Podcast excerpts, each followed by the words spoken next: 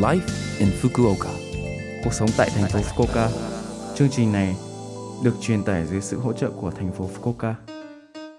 Chào buổi sáng tất cả mọi người, tôi là DJ Lưu Văn Cường. Trong chương trình Live in Fukuoka, chúng tôi sẽ cung cấp thông tin sinh hoạt và đi chơi để mọi người có thời gian vui vẻ và thoải mái ở Fukuoka. Thứ sáu hàng tuần, tôi là Lưu Văn Cường đến từ Việt Nam sẽ truyền tải thông tin đến các bạn chỉ một chút thời gian ngắn thôi nhưng rất mong các bạn hãy cùng đồng hành với mình nhé. Cuộc sống tại thành phố Fukuoka.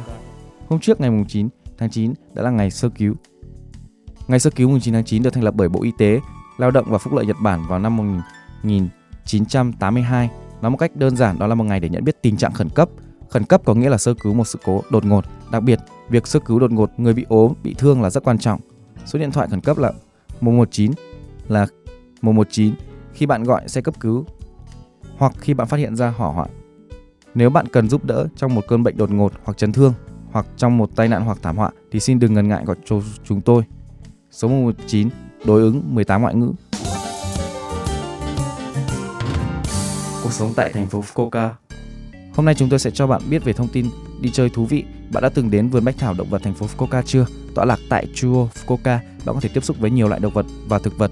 Có thể đến Tenjin bằng xe buýt hoặc tàu điện ngầm, nhưng bạn nên đi bộ từ ga tàu điện ngầm, ga Yakin Odori, lối ra vườn bách thú mà không đi bộ. Vé vào cửa là 600 yên cho người lớn, 300 yên cho học sinh trung học và miễn phí cho học sinh trung học cơ sở trở xuống. Nếu bạn quan tâm, xin vui lòng kiểm tra trang web chính thức địa chỉ là zu.city.fukuoka.lg.gp zu.city.fukuoka.lg.gp Các con hươu cao cổ và chuột túi sinh năm nay cũng lớn rất nhanh và khỏe mạnh. Các bạn hãy thử đi tham quan nhé. Mình cũng chưa đi bao giờ nhưng có thời gian nhất định mình sẽ đi thử một lần.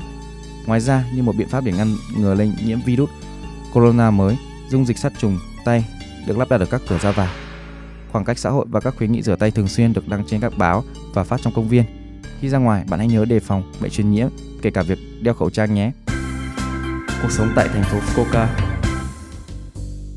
Số like in Fukuoka tuần này mọi người cảm thấy thế nào ạ? Rất nhiều thông tin bổ ích phải không ạ?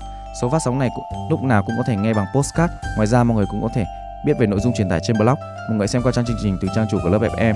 Cuối cùng tôi xin phép gửi đến mọi người bài bỏ lỡ một người của ca sĩ Lê Bảo Bình để chia tay mọi người. Chúc mọi người một ngày vui vẻ. Hẹn gặp lại mọi người vào tuần sau.